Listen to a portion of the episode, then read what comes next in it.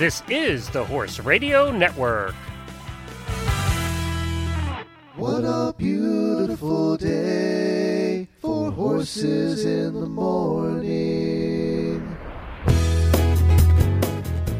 You are listening to the number one horse podcast in the world.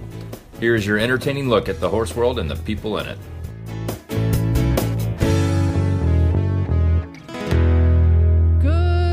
Horse people, this is Coach Jenn in Ocala, Florida, and you are listening to Horses in the Morning on the Horse Radio Network for August 10th, 2020, and brought to you today by Chemtrace Chromium. You can learn more about how Chemtrace Chromium can help your horse be his best at Kemin.com/chromiumeq. And Kemin, by the way, is spelled with a K. The Hit 'Em crew is out and about today gathering intel for future epic episodes, so sit back and enjoy this previously aired masterpiece from the Hit 'Em Audio Vaults, featuring the lowdown on summer hoof care, a trip on the Wayback Machine from the Chronicle of the Horse, plus a bonus equestrians can relate crappy list. Yep, it's Monday. All right, let's take it from the top again.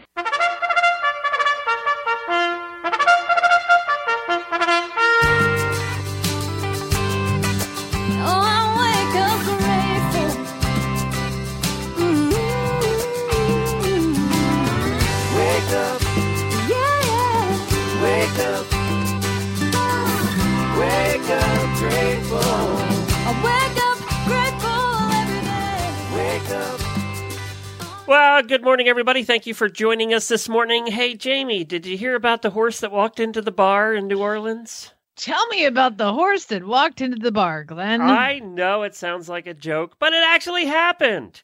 So this horse heard a certain song playing and apparently really likes that song. So Ace decided to take a walk into the bar while they were playing. Any guesses? I'm gonna take my horse to the Old Town Road. I'm gonna ride till I can no more. I'm gonna take my horse. Is it that one? Exactly right. You hit it on the head. It was NOPD officer Joseph Jones and his horse Ace were walking by, and apparently the horse loves this song. I didn't realize, but the NOPD officers teach their horses to dance, so they can entertain the crowds out in the streets and basically, you know, it's basically all... they teach them to leg yield. Yeah, exactly. Go ahead. Yeah, so they teach them to dance. So that's what they say. They teach them to dance and also leg yield so they can trap somebody against a wall. But for the general population, it looks like dancing. And apparently this is one of the horse's favorite songs.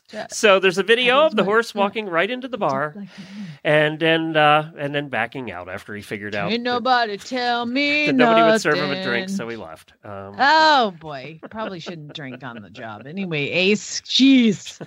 So Ace had a video that went viral a while back where he was dancing in a school auditorium. I forget which song it was, but that video, I remember watching it, went absolutely viral. So anyway, Ace is back in the news. Fantastic. Old Town Road. Perfect song to dance to when you're a horse in a bar. Hey, did Jennifer tell us what's coming up on today's show? Oh, no. Or did Jennifer, did you jump in front of her? Next? I did not do that because we had to hear about the horse going into the bar. And I forget how to do this show, apparently. So, yeah, coming up on today's show, Steve Kraus, who is the head of farrier services at Cornell University, you've heard him before, he's going to have the lowdown on summertime hoof health and summertime hoof care. Yes, it's hoof. And then Abby is going to stop by with another installment of the Chronicle of the Horse Through History. Woohoo! Stay tuned for the fray, folks. Do you know I hate when we have segments about horses' feet because of that? Right there. Listen, people. Cut you off. I'll be leading the episode, that interview, so it will be pronounced correctly. We're not British. Okay, carry on. So I'm giving my Daily Winnie to, not birthdays because I couldn't find any, but I'm giving my Daily Winnie to Disney's Fort Wilderness Resort and Campground and all our friends down there, because longtime listeners will know we've done shows from down there. We've had them on the show. And we went down there to ride, Wendy and I and Jennifer and everybody. We went down and we did a show from Disney. Well, Circle D, Tri-Circle D Ranch is getting brand new barns. So I wanted to give my daily whinny to all of our friends down there. They call them the happiest horses on earth, and the barns were kind of run down. So, but according to the drawings that we see, they're going to be some pretty spiffy digs. There was talk for a while of getting rid of the pony rides at Fort Wilderness, but I guess seeing there, it looks like they're investing probably what looks like about $1 million or $2 million in barns. I would say they're going to stay around. So good news for the horse world and everybody at Disney. Congratulations.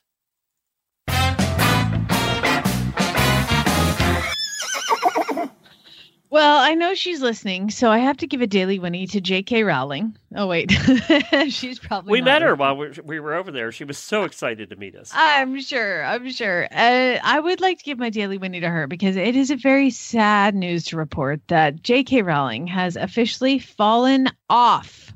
She has fallen off. She's one of the first ever to fall off the Forbes billionaire list. She is going broke. She's fallen off the Forbes billionaire list. Guess why? Can you guess why? I have no idea.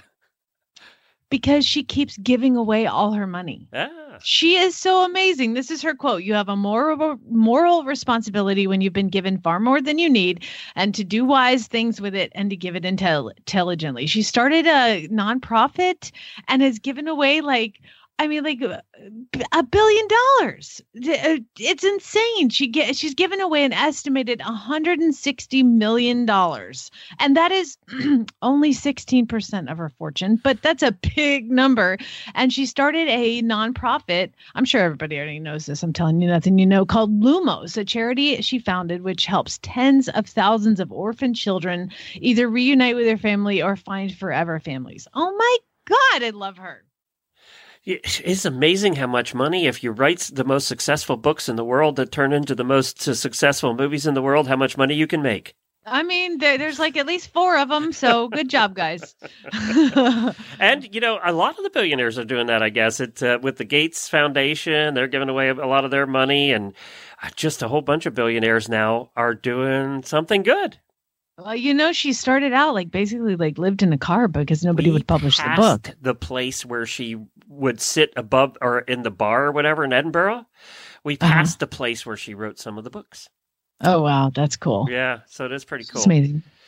And of course, the one street there in Edinburgh she took and made Diagon Alley, just basically designed it after that street. We spent a lot of time in that street walking up and down the hill. It had a hill in Edinburgh, not in the movies. So I have some news that you are going to absolutely love, Glenn. Yes. You're going to be amazed. Okay. Are you sitting down? I am.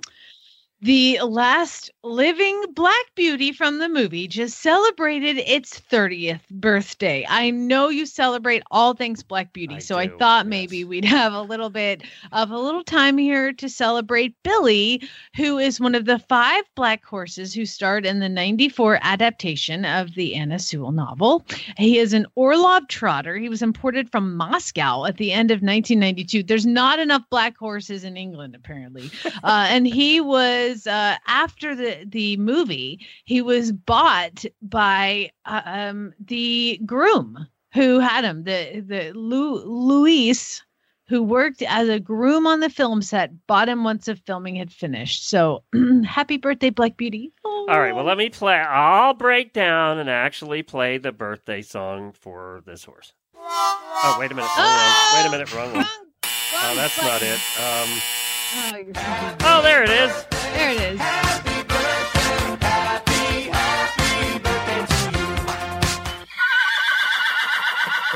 you. Which one are they remaking? Is it the Black Stallion? One of the two they're remaking. Was it Black Beauty or Black Stallion?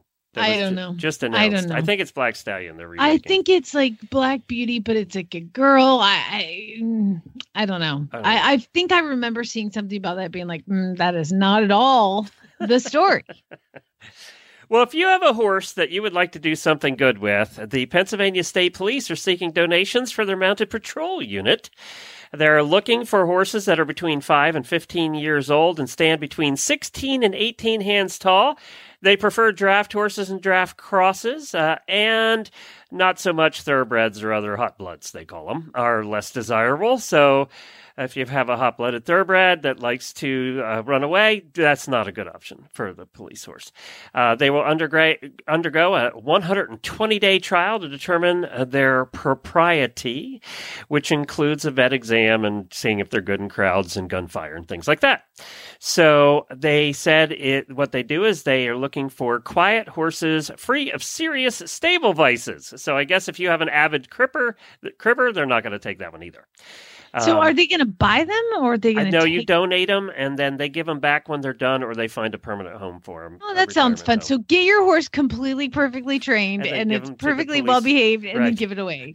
They have 28 horses at the police academy in Hershey, Pennsylvania, which we used to drive by all the time. Oh, well, so good luck. There you go. I did sell a horse to a police station. Remember that? Jack Daniels? Yes. Oh, that's right. So, well, the Pennsylvania's poor. They're seeking donations. They want it for free. So that's what's going on there. That's fantastic. My big news. Well, I have a weird... I can do one of two things for you, Glenn. Oh, okay. I can do another one of those weird news segments. An hour or 15 more of the show would be great. Okay. Yeah, I can do that. So I have either a training tip, or I can do another. See, I'm an insomniac and I don't sleep very good. And I woke up at 4 a.m. And so I just go through USA Today and I find the most random, obscure. Reading a news site is not going to help you go back to sleep now. No, well, it doesn't. No, newsflash. No.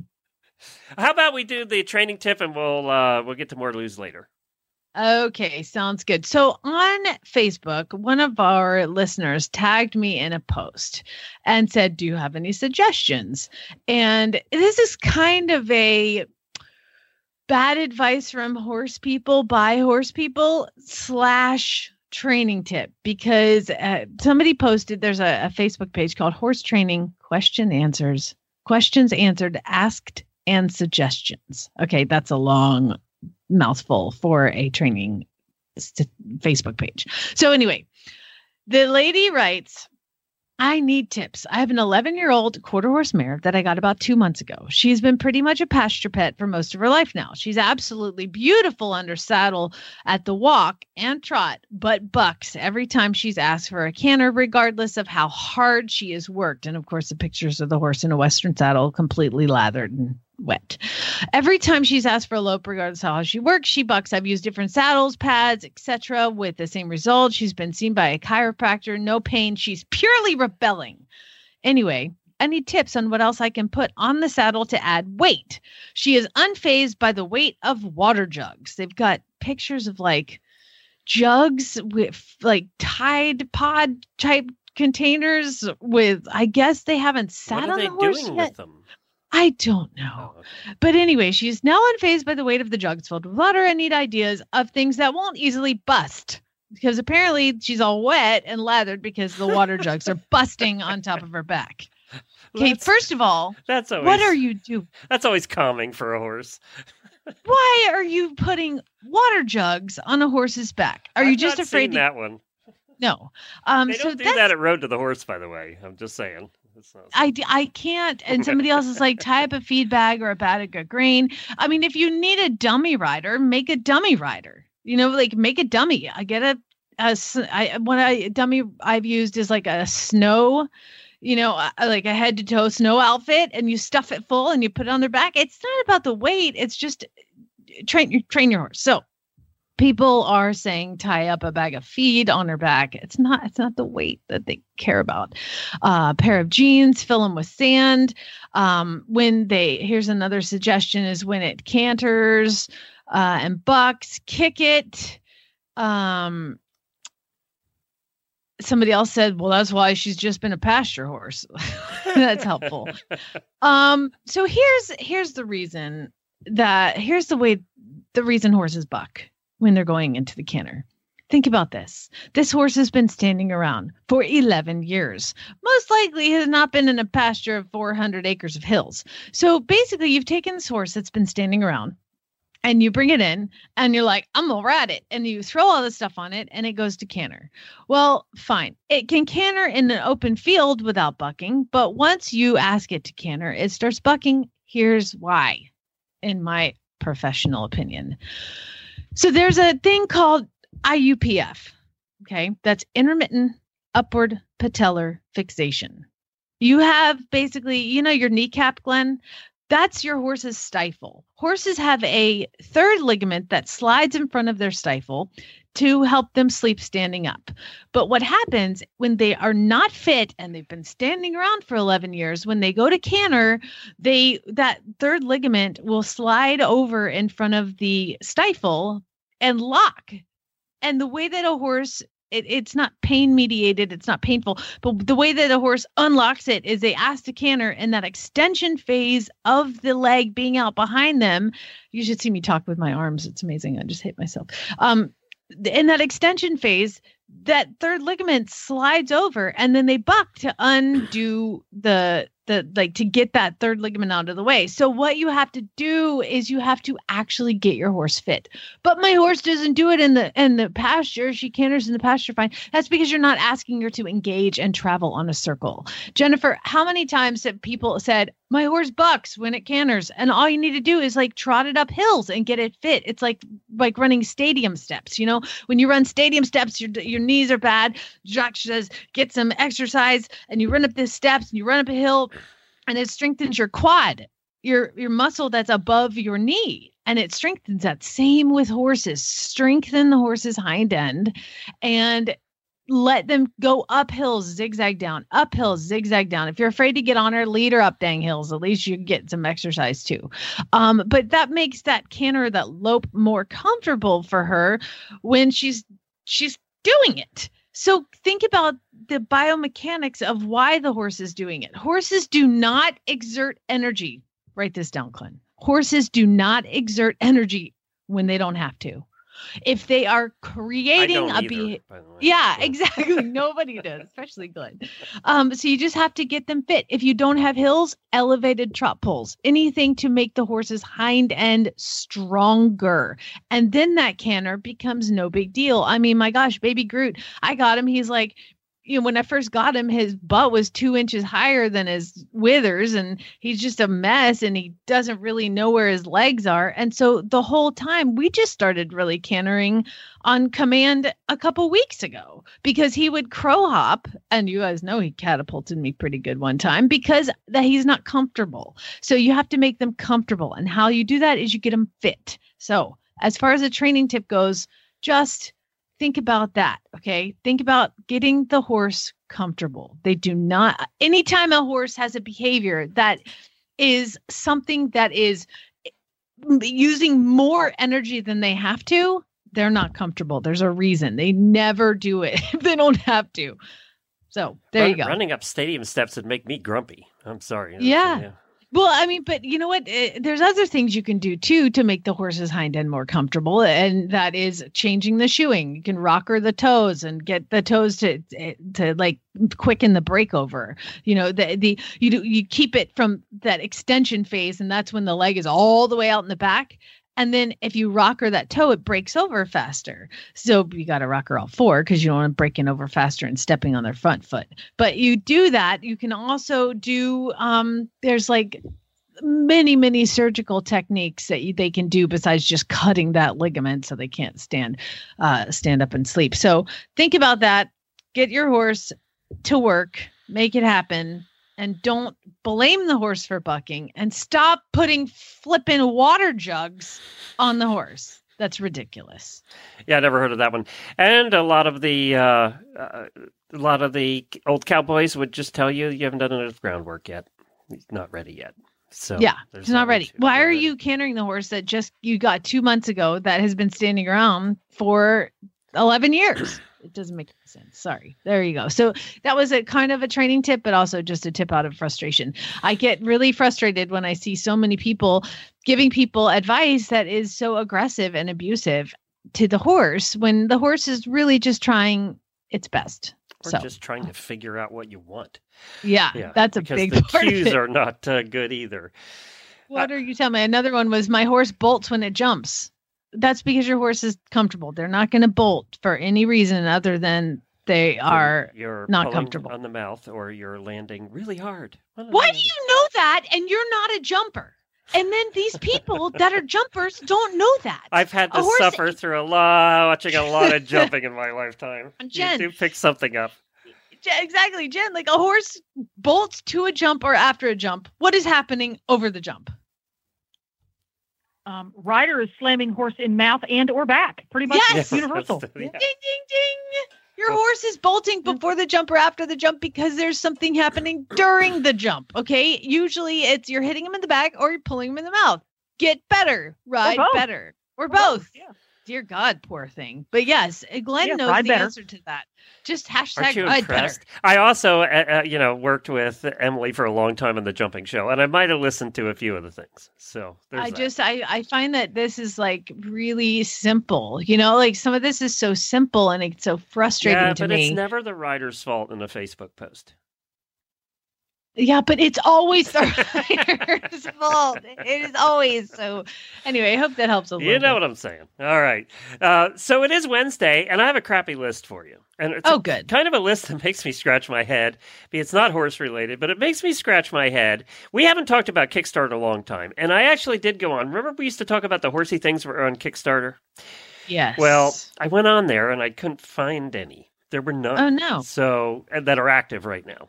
So then I went down the rabbit hole and I found the top 5 most popular and funded things from last week. And I was going, well, okay, let's see what people are putting their money into these days. Number 5 is the Delta Shovel, a fully collapsible high-performance shovel. Yes, you heard me correctly. It's a foldable shovel. So apparently the shovel needed reinvented, and they invented this foldable kind that folds up. You've seen foldable shovels. They've been around forever. But this is a high-performance shovel. How much would you pay minimum for a high-performance collapsible shovel? I mean, I'm not really a shovel buyer, nor do I need one that's going to fit in my trunk to bury dead bodies. So probably not too much. Yeah. Well, how about $149 was the minimum you could donate to get one of these shovels. And it was so popular that 683 people did it.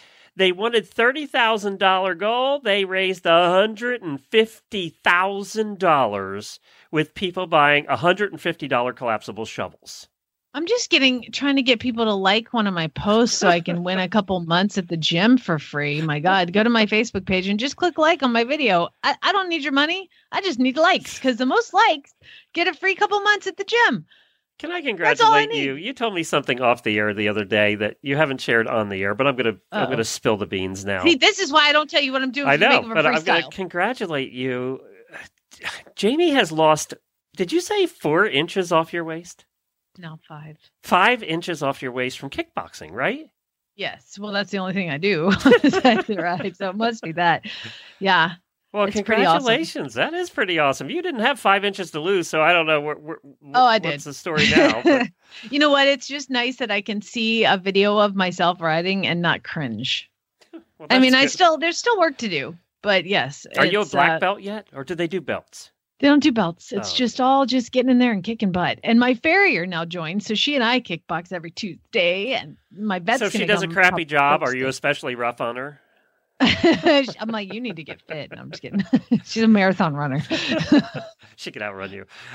So number 4 on this list of most funded things from last week on Kickstarter was the Litmore Battery Cam, a sleek wireless camera with a 365-day battery. Now, this is one that's meant to be put outside either as a security thing, or I guess you could use it as a game camera. My brother, I don't know if you're friends with my brother. Oh, my God. I've talked to him about it. I want that camera. Oh, my God. Do you see the twin? He gets the most amazing wildlife in his backyard in our neighborhood. He had twin Bambis the other day that were identical. It was so cute. But he gets bobcats and coyotes, all kinds of stuff. But anyway, this camera will, how much would you pay for a camera to put outside your door? Well, I think that I'm looking at these cameras and they're $79.95 or something like that. So I really want to buy one because I want to catch hunters illegally hunting on my property. So I would probably pay about that. Okay, well, you won't buy this one because apparently this one is motion detection. It has 1080 PhD and local storage and it's waterproof and blah, blah, blah, blah, blah. 1,843 people backed it. They won a $10,000 goal. They've raised $210,000, and the minimum is $460 for one camera. Oh my goodness! Okay, so $460. Yeah, I'm not buying that camera. But I couldn't believe it. It's like you can buy these for pretty cheap now. I don't know. Anyway, yeah, but the battery lasts a full year. Which, by the way, they probably need the money because they're trying to figure out how to make that technology. Right. I wish they'd make my phone last more than 12 hours. Right. How about this one? Is ridiculous. Number 3 of the top performers last week on Kickstarter is the Acteon Splash Bag, the super affordable dry bag. It is a waterproof bag you put your wet bathing suits in, so it doesn't make everything else wet, like your car or your luggage. Yes, it's a waterproof bag. Stop. I'm not kidding. And it's not very big. It's a size that you could put your bathing suit in, or maybe a towel, maybe. So how much would you pay for a waterproof bag? Well, none, because I use a Kroger bag or grocery bag because I go to the pool with my kid and I put his nasty wet-ass bathing suit in there, and hopefully I remember to get it out of the car before molds. Apparently for $15 you could have got one of these, so it's not ridiculously priced. But apparently a lot of people have this problem because of their $19,000 goal, they raised $55,000 with 1,500 backers. And it's not done yet. We're That's ridiculous. Wrong business. Okay, this is a bag to put your bathing suit in. Yes. You know they give you those for free when you go to the grocery store. But okay, this is a waterproof bag, Jamie. It's not any bag. It keeps all the water in. Now, don't forget your bathing suit in this waterproof bag because it'll be moldy in about 3 days. That's what I'm saying. I just need to remember that. Yeah. Okay. Now, number 2 on the list is the Packed Coffee Kit, the ultra-portable stacking travel coffee kit. So what it is, it's one of those that has the multiple parts and the filter and everything and the little funnel, and it's all in one, so you can make your coffee on the road without using the coffee pot at the hotel, I guess. It's the best I can tell with this coffee. Is this like make your coffee in the car, like during traffic? No, I don't think you'd want to do that because I think you'd spill it everywhere because you have to pour the hot water over the filter, but the filter fits into the cup. It's kind of all in one unit to make instant coffee, I would think. I don't know. I don't know that much about coffee because I am not a coffee drinker. So you use this coffee kit to make your coffee. Now, how many things out there are there to make coffee? About 5 million at this point. Go to Walmart sometime and look at all the coffee makers. Mm-hmm. Well, apparently there was a need for another one. And if you donated $150, you could get the all-in-one coffee kit. And 1,646 people decided to do that. Of their $25,000 goal, they raised almost $255,000. That's insane. Yes, we need to come up with it. There's other needs that need to be met. We'll have to find them. Oh, I'm not done. Number 1 on the list is the Boaz 150-in-1 modular guitar. Now, you play guitar, right? I do. I have been known to in the past. Yes. You used to play guitar on stage. Well, this is kind of cool, actually. I will give them credit for cool. This guitar is fully modular. You can switch out the body. You can change several of the parts. You can change the string spacing. You can raise or lower the action in real time. I don't know any of that means, but I'm sure you do. So basically, this is a guitar that comes in parts, and you put on the parts you want. It's modular. You take it apart. Why would you want to change and raise the action of your guitar? I don't know. I mean, I always like the low action guitar because it makes my. This is probably nerdy, but yeah, that's stupid. That's. I don't know. It's kind of cool looking. I give them that. It is cool looking, and for a mere $300, you could get the basic guitar bundle.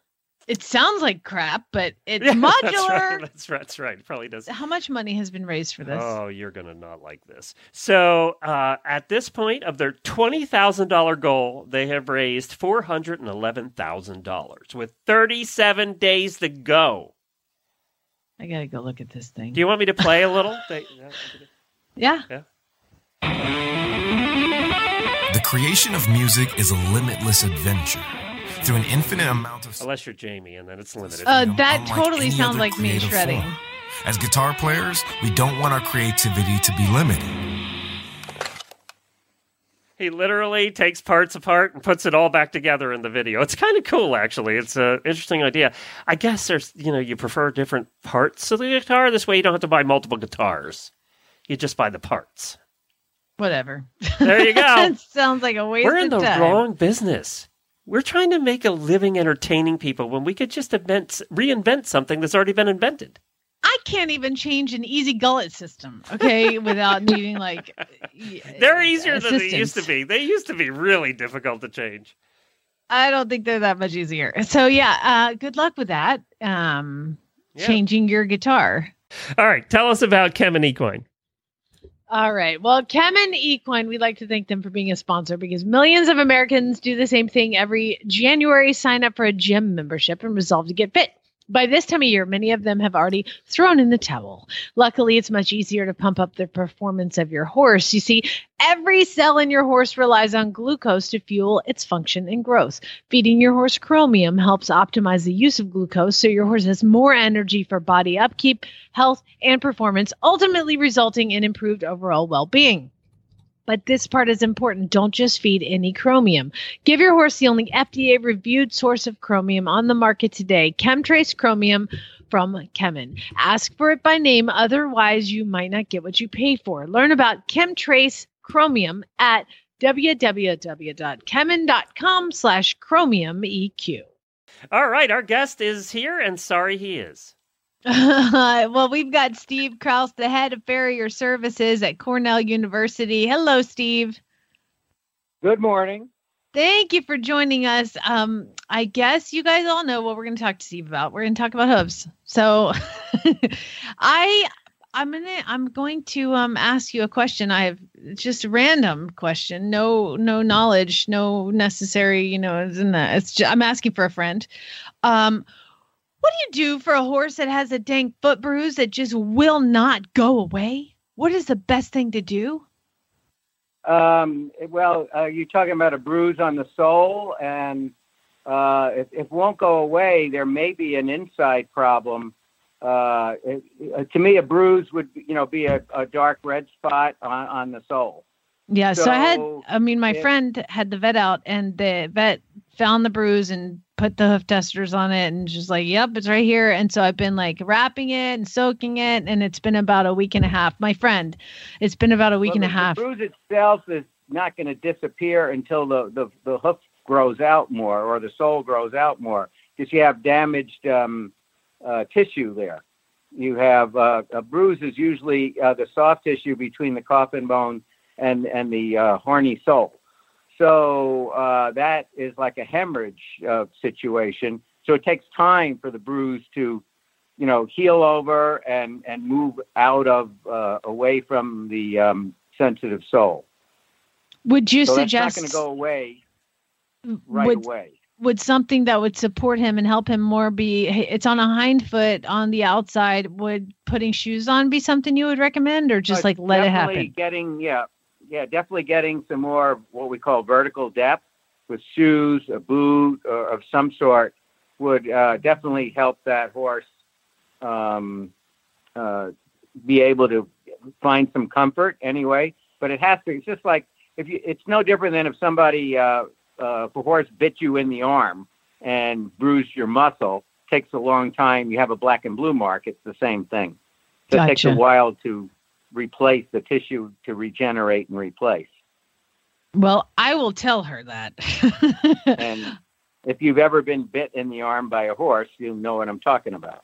Yes, sure do. So what we're going to talk a little bit about too is the hoof health and the you know, here, I just moved to Oklahoma and we had, I don't know, 6 months of rain, and now it's 6 months of completely dry, and trying to figure out how to manage hooves in extremely wet weather and then extremely dry weather. What are some tips that you would give us for wet? And then we'll talk about dry. Okay. Well, the two extremes of moisture are always difficult, because one of the biggest effects on hoof health and hoof quality is moisture conditions. So in wet weather, that constant wet weather is probably the toughest to deal with, because it actually softens the horny hoof wall and sole. So it deforms easier. It doesn't hold shoes as well. It breaks apart more. And the best thing, I guess, for that is to try and keep the horse out of a wet environment, which means if obviously you're not going to keep them in all the time, but if you can create better drainage in your pastures and paddocks, or don't have them turned out in a muddy area all the time. That's the worst for horses' feet, constant mud. But high humidity doesn't help either. So in South Florida during the winter, they have problems with high humidity in a place like that. And when I guess the only thing that could be worse than constant wet conditions is some of the summers we've had here up in upstate New York, where it rains for 2 weeks and then it dries up for 2 weeks, then it rains for 2 weeks. And feet are contracting and expanding and contracting and expanding, because that's what they do. They either fill up with more moisture or they lose moisture and tighten up. So it's really, you know, we're asking how to control the weather. Mm-hmm. So this is a difficult problem. And so you have to be flexible in your horse care. So we've got them contracting and we've got them expanding and we've got, is there any anything that I can put on my horse that's going to make a difference? Like there's the rainmaker, and you think about putting rainmaker on a horse's hoof when it's super dry. Is that all BS? Right. Well, I think these things have a certain amount of help. Any type of coating that you could put on the outer wall of the horse's foot that will resist the excessive moisture can be of help. Some of the beeswax type hoof coatings that stick to the foot and don't have trapped bacteria in there. Tough Stuff, which puts a semi-permeable membrane on the horse and actually sheds water really well. But that has to be renewed at least once a week. And most of these things, you know, the farrier might put it on, but the horse owner has to follow up once a week with it to maintain the coating. And so that could help. The other thing that I have found, and farriers again in South Florida in the moisture conditions find that if you're shoeing these horses, if you hot fit the shoes on all these horses, you help tighten the foot up. You dry out a little excessive moisture with your hot fitting of the shoes, and you kill a lot of the fungi and bacteria that's ever present, that's trying to invade that hoof wall, which is quite weak when it's very moisture laden. Mm-hmm. Okay. So hot shoeing is going to help. I feel like horses' feet grow, it seems to me, slower in the winter and faster in the summer. What are some appropriate shoeing or trimming cycles to kind of keep as a baseline? Well, that is correct. And to the best of my knowledge, hoof growth tends to follow the length of day. So we're seeing now a reduction in hoof growth here at the end of August. And this is where we are in upstate New York, and the days are shorter. I get up early, and now it's a little dim when I'm getting up early, where it used to be quite bright. So so the hoof growth follows that cycle; it lags behind it. So we start seeing feet really start growing faster here in upstate New York in March, before there's really any pasture. So it's not the grass effect or anything, but it's that, you know, the length of daylight has been increasing, and now it's been decreasing since the end of June. So there's a certain amount of cyclic stuff available to the horse that influences how fast hoof growth went. And on some horses, your shoeing cycle in the summer could be 4 to 5 weeks, and the same horse during the winter could be 6 to 8 weeks. So basically, it seems like all that it concentrates on either growing hair or growing hoof. You're either going to get a winter coat Correct. Or a new hoof. That's I never it's thought of that. It's very similar. That's right. Amazing. So it follows that same idea. Can I say light bulb moment? Can I just put that out there?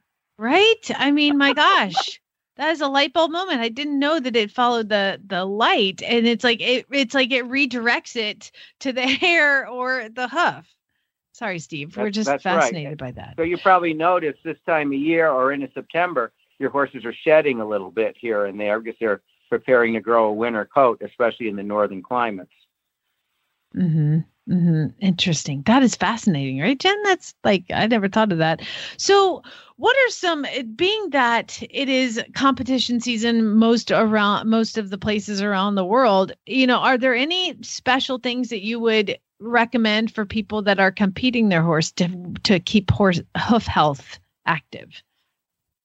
Well, I think one of the things that my clients do on a regular basis over the years is they schedule their shoeing along with their competitions. So they keep the horses on the proper schedule, and so they're not entering a competition, for instance, at the end of a shoeing cycle, especially if you're endurance racing or anything that's, really strenuous and everything. You want your horse to be the best he can be. Mm-hmm. And so that's what my clients do, is pay attention to their competition, event schedule, horse show schedule, and occasionally we may book appointments or tentatively book appointments like 3 cycles ahead, looking at that calendar. Mm-hmm. And sometimes you do make adjustments for various reasons. But if you really keep everything where it should be, then you have fewer problems like lost shoes or horses stumbling or just things that, are horseshoeing related, because you're keeping everything closer to the optimum.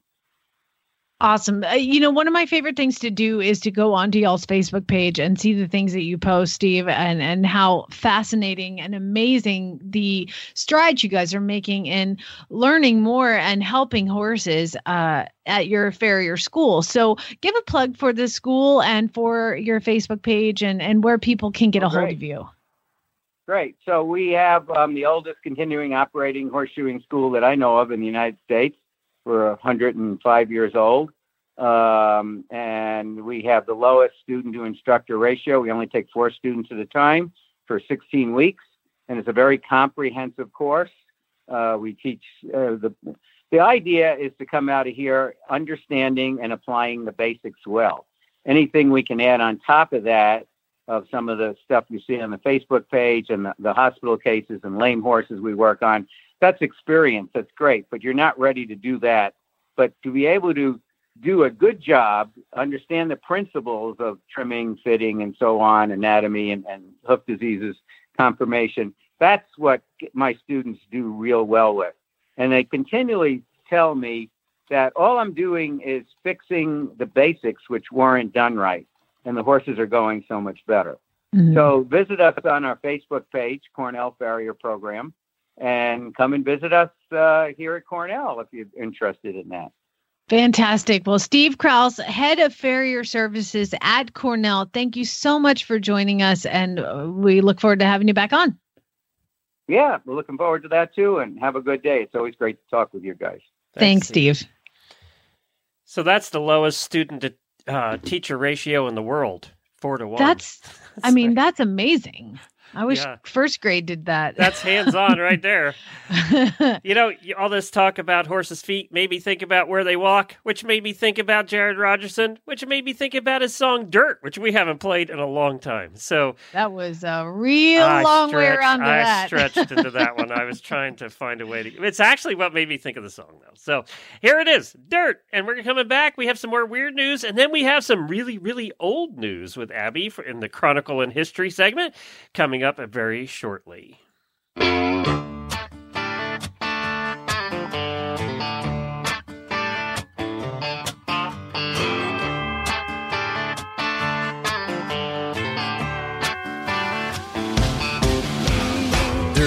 is what this land's made of. Work is what this ranch is made of. No amount of money can buy it. No amount of money can buy it. Hurt is what them colts put on me. Curse is my response immediately. And sometimes I don't know why. No amount of money can buy. It's a hard, hard life, but we got what we came for, and there is no one reason why. No amount of money can buy this dirt. Flirt is what she does with me, and it works. She's got a good hold on me, and no amount of money can buy. No amount of money can buy. Shirts, we give them off our backs, I'm sure, 'cause out here we do it like that. There's a feeling that you can't deny. It's something no amount of money can buy.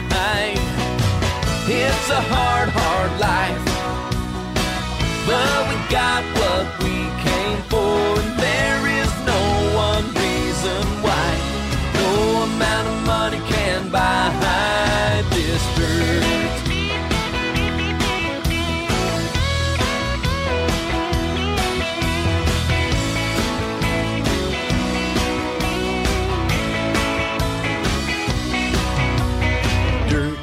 Where the best roads lead, dirt, it's how I know I'm really free. And I wouldn't trade this way of life for anything.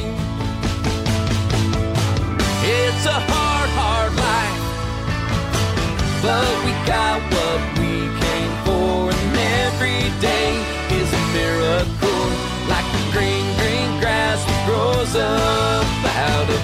It's a hard, hard life, but we got what we came for, and there is no one reason why. No amount of money can buy. There's no amount of money that can buy this dirt. Dirt. You can't afford this dirt.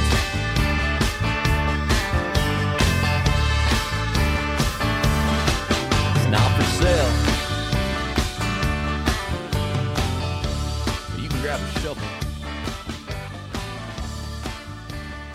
You can grab a $124 special shovel if you go to Kickstarter right now, made out of gold. So that was Jared Rogerson with his song Dirt. He has a brand new album out. We're trying to get him on. We're going to get that done, Jamie. We need to get that done. Yes. We're trying to do a special episode where we talk about his new album, his new songs. He's always a lot of fun. So we'll be working on that. But in the meantime, Jennifer, you came home.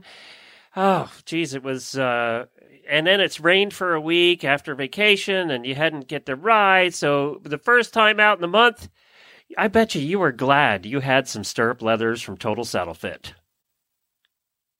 Yes, because Nigel had 4 weeks vacation. That's not a good thing when you're... Yee-haw! So I was very happy to have my Total Saddle Fit Stability stirrup leathers because they're wider on that top part of the loop. You know, English stirrup leathers, a big loop. It's wider on the top, narrower underneath. So it helps your leg be more stable and secure. Very happy to have those when the hijinks happened, and they did. And to boot, because I'm out of shape and susceptible to blisters, I was very, very happy because unlike copycat wide stirrup leathers, these are very thin under your leg. It's like they're almost not there. So I was avoiding blisters and rub marks. And because it's Total Saddle Fit, you can buy them at totalsaddlefit.com. And if you don't love them to death, and I'm sorry, but you will. You get free shipping both ways. They'll ship them back to you for free and refund your money. So it's a no-risk operation right there. Yeah. Yeah, they're great. So check them out at totalsaddlefit.com. Well, Glenn, you mentioned dirt. I'm going to talk about sand. Okay. So let me I've got some news. Let's hear the news sounder.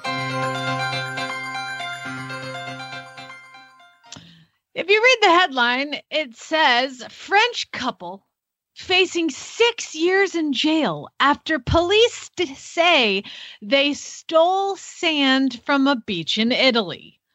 That's right. Facing 6 years in jail after police say they stole sand from a beach in Italy. Apparently, it is illegal to steal or take any sand from Sardinia, Italy, which is a beautiful island. Wow. It is. How much sand did they take? Like a truckload? Well, you think, okay, you know, yeah. I mean, one time I went to the green sand beach at the southern tip of the Big Island, and you don't take anything from Hawaii because it's like super bad luck to take something from Hawaii. So we get home and take Chad's bathing suit out of the suitcase. We didn't have a dry bag at that time. I know we can get one of those for $15.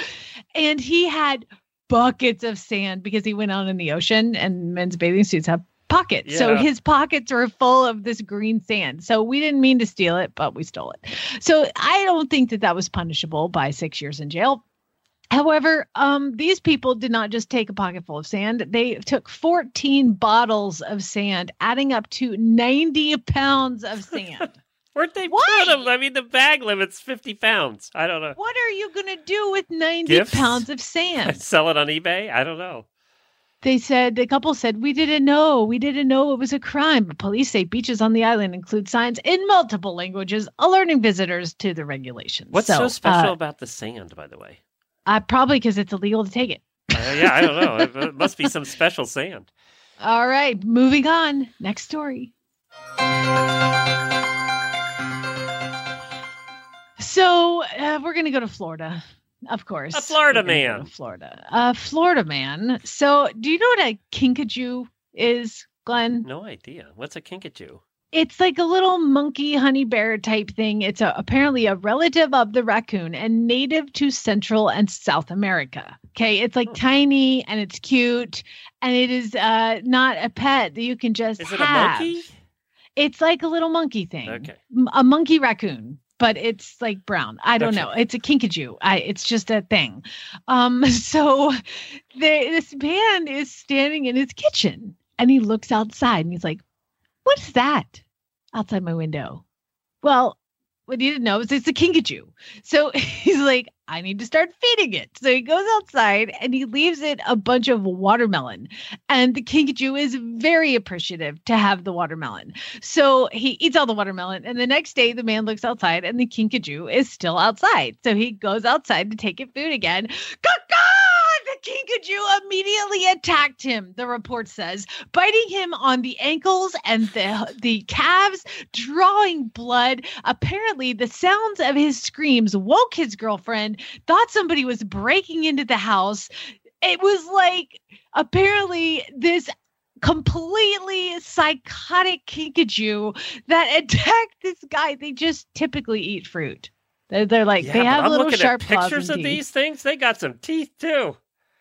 It left scratches and bite marks all over his right leg, calf, shin, and his left foot. So basically it had jumped on him and he couldn't get it off of him. So he ran into the house and like trapped it, like shook it off its leg into the bathroom. Okay. And they closed the bathroom door. Jeez. Palm Beach County Sheriff's Office came and got the kinkajou. God, what don't we have that'll kill you in Florida? Apparently everything, even kinkajous. Well, they took it to a licensed wildlife facility. Kinkajou owners in Florida would need to apply for a Class 3 wildlife permit. But guess who had the permit? He did? Nobody. Oh, big surprise. So just wild kinkajous in Florida, apparently. God, so, yeah, there you go. And they have massive claws. I mean, it's an odd-looking animal, that is for sure. Yeah, it is. That's why I'm saying they're like, it's not a monkey, it's not a kid. No, it almost looks like a panther. And just it's a weird-looking animal. It's got a lot of cat features, too, except for those teeth. Ugh. The girlfriend's quote is, "It sounded like a 300-pound man was tackling him in the kitchen. We will probably never forget this. Everyone is like, only in Florida." Now, would you take that or the alligator at your door? Which would you rather have? I mean, give me a kinkajou. Yeah. At least you can kick it or something. Yeah, you at least got a chance, right? We are going to now head to California. Heading over to California, a man has been sentenced to just over 8 years in federal prison. Do you know why, Glenn? Probably not. California could be anything. He was smuggling drugs from China. So you get Chinese drug, you're smuggling drugs in. Oh, no, he's not smuggling like marijuana like last time. This guy had $11 million worth of erectile dysfunction drugs. Viagra? That's right. Exactly. $11 million of Viagra that he smuggled in from China, and he will be going to jail. That is a man that really needs his hoo-ha to work. That's a lot of... The Chinese now, they're taking it, they're making everything. I know. It's just, it's cheaper there. Yeah. No, one last story. Okay.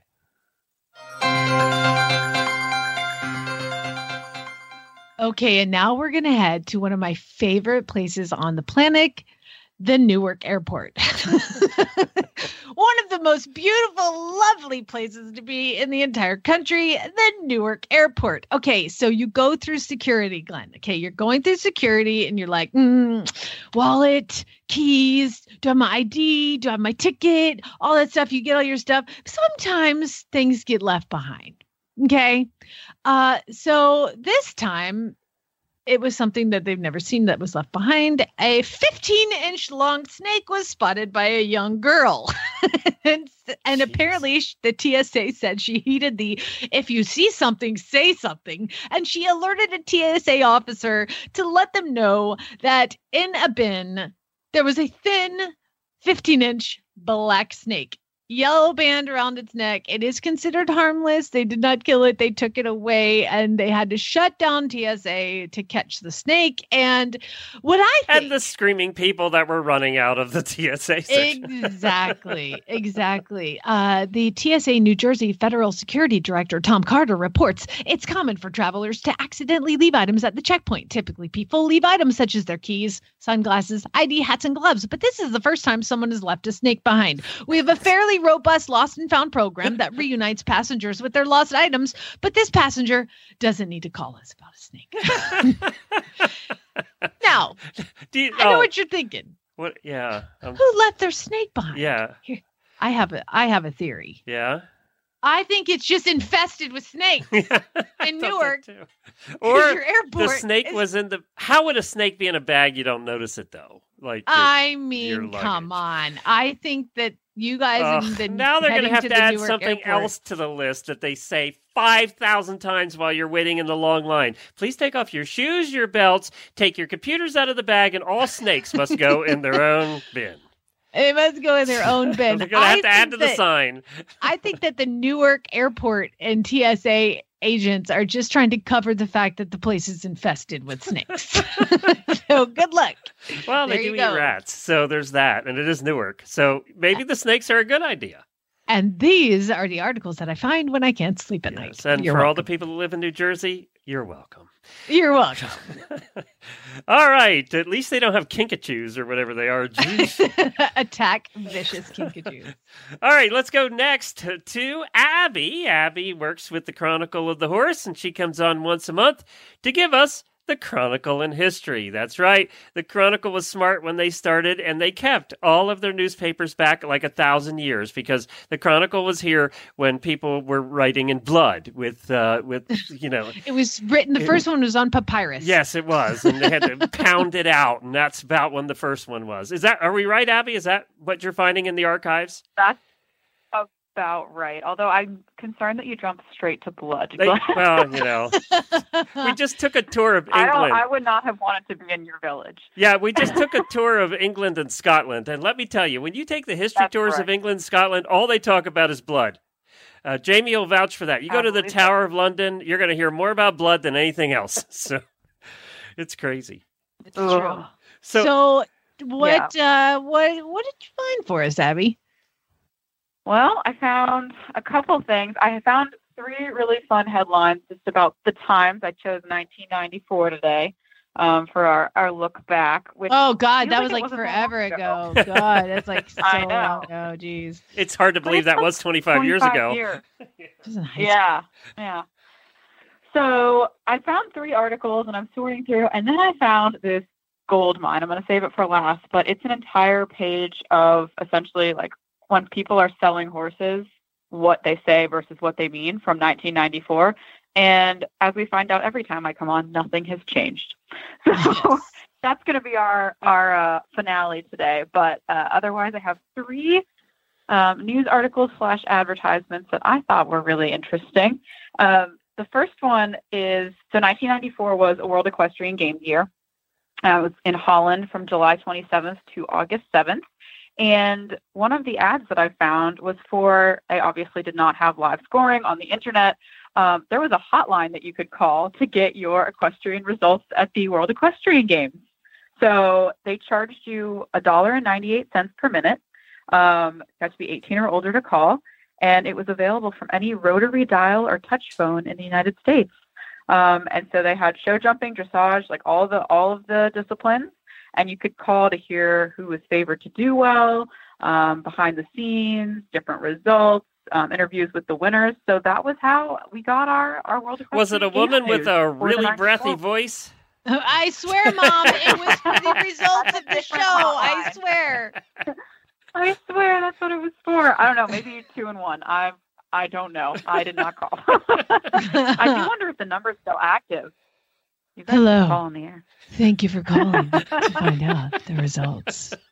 Why does it seem so funny now? Call the number right now. Call it. Glenn, what's the number?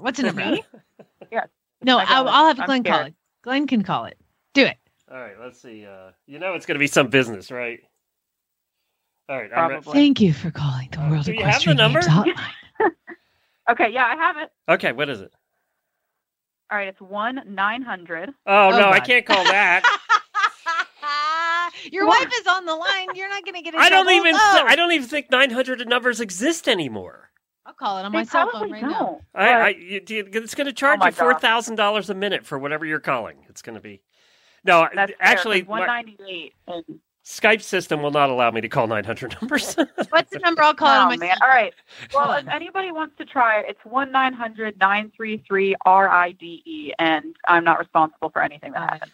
RIDE. Okay, I'm calling it. I'm putting it on speaker. All right, let's hear what it is. Yeah, I can't call it. The call you are attempting to place is not allowed from this line. Nah, you're not allowed to call it either. Oh. My husband blocked is blocked. Apparently, Chad's blocked you from all the good stuff. Damn it. I tried. Oh, man. Maybe I was hoping they still had news like it was going on today. That would be fun. So I guess the interwebs, not so much a thing back then. Sad. Although it did feel like that recently with the Pan Am Games, trying to like update those live scores. I was in Millbrook, New York at the horse trials there, and we could not get service. We were stabled right near Phillip, and we were text going over to his groom to see if she had any information. Nobody had anything. It was a disaster. So maybe we need a phone line again. Who knows? Yeah, there we go. Because the internet doesn't work apparently. So right. Yeah. Apparently not. So the next one I found, and I need an assist on this one because I am not, nor do I claim to be a vaulting expert. I think it's awesome. I have never tried it. I would hurt myself terribly. But this article, apparently the vaulting world was having a conflict over helmets in 94. I did go to look up because when I was thinking about it, I assume the vaulters, I've never pictured them wearing helmets. No, they don't wear helmets, but I don't know. No. But apparently the 4-H leaders made it mandatory in 94, effective July 1st, that all youth and adults participating in 4-H equestrian activities through vaulting had to wear a helmet. And people came out and argued that this really throws off our balance when we have. Yeah, they were like huge back then. There were big bowls on your head. They weighed a ton. That's like. So anyone that's involved in 4-H vaulting, I don't even know if they still do that. Let me know if you're wearing helmets. But I do know that is not currently. We're not watching vaulters at the Olympics with helmets on. That's a graceful look when you're wearing one of the old hunt caps while you're trying to vault. It's a great spot. Right? I mean, you knock it off. Yeah, exactly. In 94, that was a giant salad bowl on your head. Did they even have straps under the chin?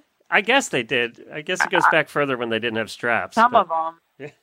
Yeah. I mean, if I were to try to vault, I would need like pillowcases strapped to myself, bubble wrap around the arms, yes. like football helmet. It would be terrible. Just give me some wine. I'll vault. Let's go. There you go. That's the other armor you can use. The third article was actually very cool about the first intercollegiate invitational riding meet. So it was hosted at Cornell. They developed a movement among college equestrians to have them come together. And I believe it was an equitation. It said, of course, as far as riding meets go, there are no entry fees. And I just laughed and laughed and laughed. But this was the first, it looks like this was, this is actually a look back. So this was, they reran articles from even further back. So that would have been 1954. That's my bad. I didn't look at what section it was in. 1954. But they reran this article about, yeah. I thought it was about 60 years ago, so that'd be about right. Yeah. Yep. So that's, celebrating the 60-year anniversary now. So very cool. Thanks, Cornell, for doing that. I was not very good on my I wonder what entry fees were to horse shows in 1954. $10. You could enter. $2 stabling. Oh, probably, yeah. Yeah. They probably paid you. Wow. All right. So now we have, it's called Reading Between the Lines, What Horse Folk Really Mean. It was written by Cookie McClung, and I have seen articles by this person before, and they never fail. They are hilarious. So these are mostly about horses for sale and what people say versus what they mean in 1994, and it's all the same. So I will read kind of what the seller might say, and then I will read this journalist's opinion on what's really going on with the horse. Which is really funny because she was picking on the people who put the ads in the Chronicle to sell their horse. If you think about it. That's how they were sold back then, yeah. You had the newspaper where you paid by the word, so you always tried to abbreviate everything. And then the Chronicle. That's the two places where you could sell a horse. There you go. Yeah. So we may have, I could probably look in the classifieds and find these exact phrases and know what this journalist thinks of them. The first one is, this horse shows a lot of potential. Obviously, we still say that. Apparently that means this is an 8-year-old who has yet to find a niche in his equine life. His previous owners tried a variety of careers, including racing, he wouldn't break from the gate, showing, he wouldn't go in the ring, driving, he made matchsticks out of a meadow brook, dressage, he was dyslexic and did the test backwards, polo, he kept stepping on the ball, and fox hunting, he's anti-blood sport. He's currently been relegated to a babysitter for the family's pet Sicilian donkey. But he has lots of potential. Lots of potential for something. Lots of potential, right? You just got to find out what it is. He's a little spooky about the water. Forget riding any cross country with streams. This horse needs a straw to drink out of his water bucket. Love that. I wouldn't take a check for $10,000 for this horse, but I'd take $500 in cash and run like a bandit. Do people buy horses with checks anymore? That's another good idea. I don't know. Maybe if you really knew if the two people knew each other, but otherwise, would you? Even back when we were buying and selling horses, we were only taking cash. I did cash for my loan. Yeah. Just PayPal me; it'll be fine. Yeah, exactly. But can't they stop that too? Last PayPal thing. Can you stop PayPal after you've done it? Oh, Jamie knows all about that. Yeah. I don't want to talk about that. Oh, okay. Listen. The answer is yes then, so don't take PayPal. Cash. It depends on the situation, right, Jamie? You know what, Glenn? Let's move on to the next one. I don't want to talk about my PayPal mishap. Abby, how do you know about that? Did I talk about that on the show? God, I'm an idiot. Oh, you did. You talked about it. Yeah, Abby remembers and I don't. Let's call a 900 number. So I bought a horse and I was like, I'll PayPal you the money. And her name was Jen. And so I sent the money to her name, Jen, and her last name. But it turns out I sent the money to Jan with the same last name. That's right. You sent it to somebody completely different. And Jan also, oddly enough, has a PayPal account. And so I put $2,500 into some random stranger's thing. And Did you ever get it back? I don't remember what happened. Oh, God. She was like, where's the money? And I'm like, I sent it to you. She's like, no, you didn't. I was like, it said it went through. And I'm like, oh, my God. So I call PayPal like, immediately. I'm freaking out. And then PayPal. The fact that somebody actually answered the phone is amazing. That's. Yeah, exactly. It took me 20 minutes to find a number to call on the dang thing. And so I call them and they're like, you're screwed. And I was like, no. But apparently I put the money in her PayPal account, but Jan hadn't pulled it out of her money. If she had sucked it into her bank account, I'd be done. But they were able to pull it out in time. But yes, now if anybody wants me, they will invoice me and I'll pay the invoice. With cash. Moving on. Yeah. Moving on. Yeah, I panic every time I use PayPal now just because of you, Jamie. You're welcome. Triple check that email. Yeah. Word to the wise. And I've done that. I've actually done that where I sent the wrong. I did an Amazon gift card for somebody and I put it to somebody else's email address. And by the time they got it, and I was friends with both of them. So what do you say to the person you're friends with? Oh, I didn't mean to send that to you. Hey, give me that back. So you buy a second gift card. And then the first friend asks, what was that for? Just because I like you. That's oh my God, you're such a sucker. I'd be like, hey, they're like, I'm going to call you. They're like, Glenn's being real friendly today. Yeah, geez, send me gift cards. I still won the lottery. That's awesome. Jamie's going, damn, why wasn't I the friend? I didn't get no gift card. I know. Yeah, I didn't know you did that by accident. Gift cards. Yeah, you would have known. You'd have known it wasn't meant for you. And I wouldn't have given it back. Yeah. Then, I tell you what the panic was when I figured it out. I was like, and it was a business thing, so I wasn't too panicked, but I was a little panicked what I wrote on the note. Because I thought, if the note doesn't make any sense to this other friend, but is really weird, and it was just thank you. So it was like, whew. You're like, here's your money. Yes. The number is 1-900-555. Yeah, it wasn't really an accident. That's just what Glenn tells Jen. Yeah, that's right. Exactly. She's listening. Go ahead. What was that? Are there any more? We're totally steering you off course. Sorry. That's fine. This one says, you could take this old mare out cross-country in just a halter and a lead shank. And the translation is, you could also jump out of a stealth bomber with an umbrella. I like that. Yeah, you could take her out on cross-country with a halter and graze her. I love these. I mean, I always do these with these either cartoons or something. I'll post the picture to the Horses in the Morning page and the Auditor page. There are probably 25, 30 of them, but all still relevant. This one will make Glenn cry. It says, he's not really picky, but he does like good hay. And the translation is alfalfa straight at $10 a bale. Yeah, for like 30. $10 a bale. Good. Wow. That's expensive. Yeah. I think we pay 35 now. It's crazy. Yeah. Oh, Calla. For reference, I just looked it up. Apparently, cell phones stopped allowing you to call 900 numbers in 2012. So cell phone. They're eliminated. Yeah. You think I would know that? I mean, all the 900 numbers I've tried to dial since then, but God. Other countries apparently still have them, and you can still get billed your $19.95 a minute. Turn on the TV in the middle of the night, and you see those things. Don't you have to maybe you have to have a landline? Yeah, maybe. To call Sheila. You need to sleep more. You really need to sleep more. I know. I do. Abby, thank you so much for joining us again. This is always a fun segment. It's a Chronicle in History. Where can people find the Chronicle?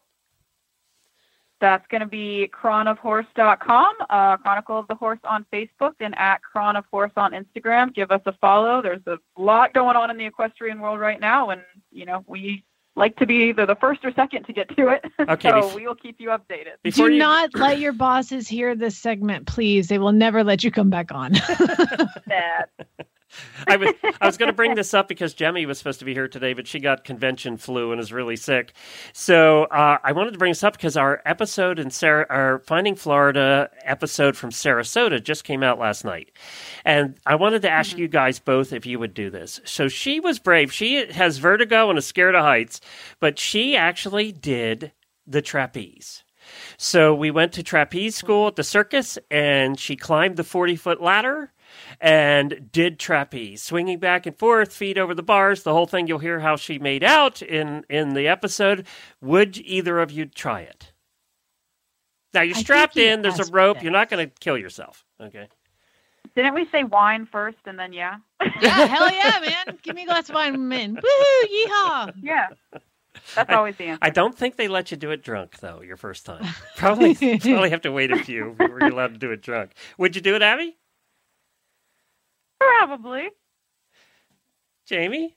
There's ropes. Yeah, I'm never jumping out of a perfectly good airplane, but I could do that. Yeah. You know what the scariest part was? They used one of those very long aluminum expandable ladders, and it's tied to the top thing where you climb up the little platform, and that's what you climb up with it shaking, and the thing's fully stretched out. And she did say that was the scariest part, was climbing the ladder. And on Kickstarter, you can find that collapsible version on Kickstarter. Yes, that's right. It all ties together. You can set this up in your backyard. Well, if you want to hear how she made out and her screaming, you can tune into FlyingFloridaPodcast.com, the latest episode from Sarasota. Well, thank you, Abby. We appreciate you joining us. Take care. Thanks, guys. Have a good one. Thanks, Abby. Bye. Love you, Minette. Bye. I love that segment. I know. She's so much fun. I'm glad she volunteered to do that. And she volunteered to do it because she was just we used to do it years ago. I mean, years ago when we first started.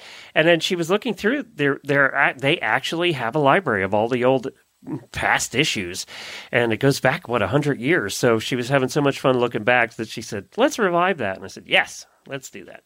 Perfect. Really bad ads. We need some for Friday. It'd be my first time reading a really bad ad in a month. So send your really bad ads in to Jennifer@horseradionetwork.com. That's Jennifer@horseradionetwork.com. We appreciate that. We've had some nice emails lately. I don't know if you noticed, we don't need to bring up her name, but I don't know if you noticed the one that was sent to you yesterday.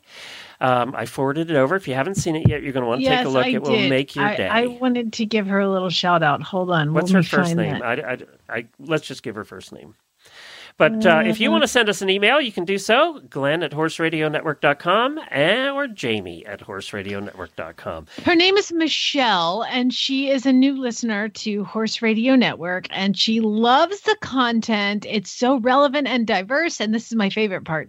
And Jamie is just so dang funny. I love you. Great.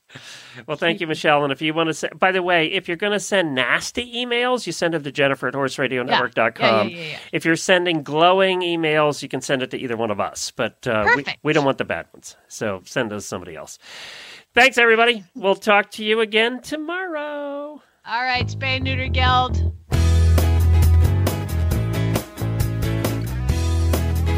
You're welcome, Kayla. What did I learn today? There's just more stuff that's going to kill us in Florida.